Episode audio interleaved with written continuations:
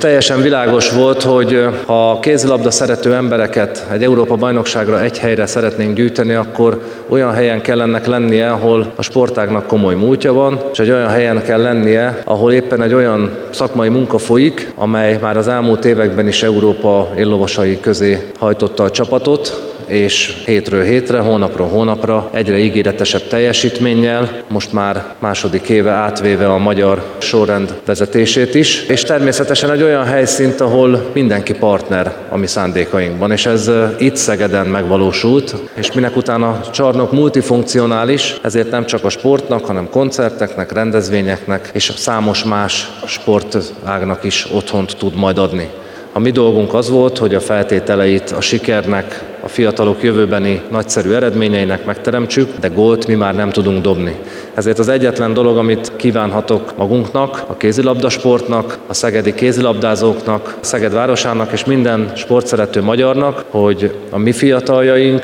a mi válogatottunk, a mi hőseink annyi gólt dobjanak itt, hogy meg se lehessen jegyezni, nem csak a mai mérkőzésen, majd a Kiel ellen, hanem a jövőben valamennyi Szeged meccsen, és különösen majd a válogatott meccseken, mert abban reménykedünk, hogy Szeged majd válogatott mérkőzéseknek is otthont tud majd adni.